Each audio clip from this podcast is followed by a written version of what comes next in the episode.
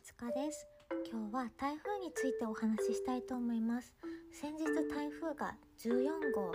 えー、日本を大きく横断していきましたね。何事もなくと言ったらあれかもしれませんが、えー、死者が出なかったのが大変救いだったかなと思います。実はですね家がすごく、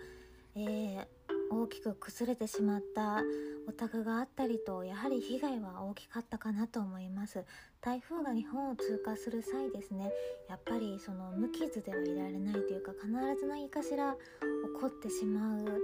ていうぐらいやはりですね台風は非常に危険なものであるという認識をやはり持っていただきたいなって思います。台風はですねあのえもう日本語なんですけれど世界共通語に台風になっていると思うんですけれどただ実はですねあの熱帯熱帯低気圧これですね世界中のあの一部の地域熱帯低気圧のうち北西太平洋または南シナ海で発生したもののことを言うんですね。であのハリケーンとかサイクロン聞いたことあると思うんですけれどサイクロンが北インド洋にあるもの。でハリケーンが、えー、南太平洋北太平洋、えー、北大西洋の熱帯低気圧のことを言うんですね。あのつまりあの場所がち場所によって呼び方が変わるっていう風になっております。ただスケールもまた別なんですよ。あの日本日本というかまあ台風ですね。台風が最大風速が17.2メーターパーセカンドなんですけど34ノットに対してあのやはりですね海外の方がサイクロンサイクロンは同じですね。ただハリケーンがハリケーンと呼ばれているものは最大風速が64ノット以上33メーターパーセカンド以上のものだからあの倍ぐらいの勢力になってるんですよ。勢力が倍っていうことはあの単純に威力が倍以上なんですよねもうすごい威力がすごい何倍もあるもっともっとすごいものをハリケーンと呼ばれるんですね。でただこの世界共通語で台風ってあると思うんですけれど、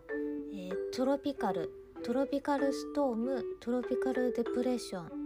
えー、シビアトロピカルストーム台風って4段階に分かれてるんですよね。で、えー、世界って呼ばれてる分類の台風と台風って勢力はあの違うんですよね。世界って呼ばれてる台風と日本で使われてる台風。だからあの日本には毎年台風がいくつも来ますっていう話をすると海外の方はすっごく台風がいっぱい来ちゃうのってびっくりされるけど実はあの定義が違うよっていうのを私がその気象予報士の勉強をしたし始めた時に先生から教わってそうなんだって思ったことがすごい大きいです。ちなみにこの台風っていうのは日本語って言ってるけどあの実は言語が違うんですよね。いくつか言語があるらしくてそのギリシャ神話に登場する最大最強の怪物。あの有名かもしれんすけどトゥポンっていう人がいるんですよね。そこから、えー、台風から台風って呼ばれるようになった。あとは、えー、アラビア語のツーフツーファンが東洋に伝わって台風となった。いくつか語源があるんですよね。あと沖縄で作られた説とも言われてますね、まあ、いくつかあるんですけれどはい。熱帯低気圧。これがですね非常にあの構造がですねやっぱ温帯低気圧と全然異なるんですよ。なので台あの台風が温帯低気圧化しましたって言われたりするとあの構造が変わったっていうことで違うものになったよっていうふうにあの報道では報じられているんですけれどただどちらもですね勢力は雨をもたらして勢力は非常に強いので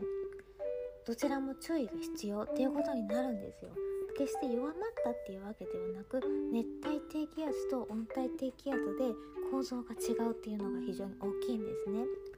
特に温帯低気圧ってあの温帯低気圧って発達中だと気圧の軸がこう斜めになってるんですけれど熱帯低気圧ってこうまっすぐなんですよね。台風の目って聞いたことあると思うんですけれど台風の目ってもうまっすぐにストンと地上に落ちてるじゃないですか。地上がもう丸見えですよね。あの明瞭非常に明瞭な台風の目のしているものは。で台風の目が明瞭なほどてもですね勢力が強いって言われているのでだからあの台風の目を皆さん気象予報士だったりニュースではすごいチェックされてるんですね。どれぐらい明瞭かみたいなのであの凄さがわかるわけなんですね。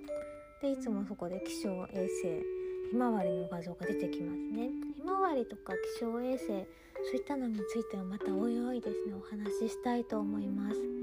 ちょっとですね台風まだまだ話がいっぱいあるので何回かに分けてまた丁寧にお話ししていきたいなって思います、えー、では今日はこの辺でお聴きいただきありがとうございました。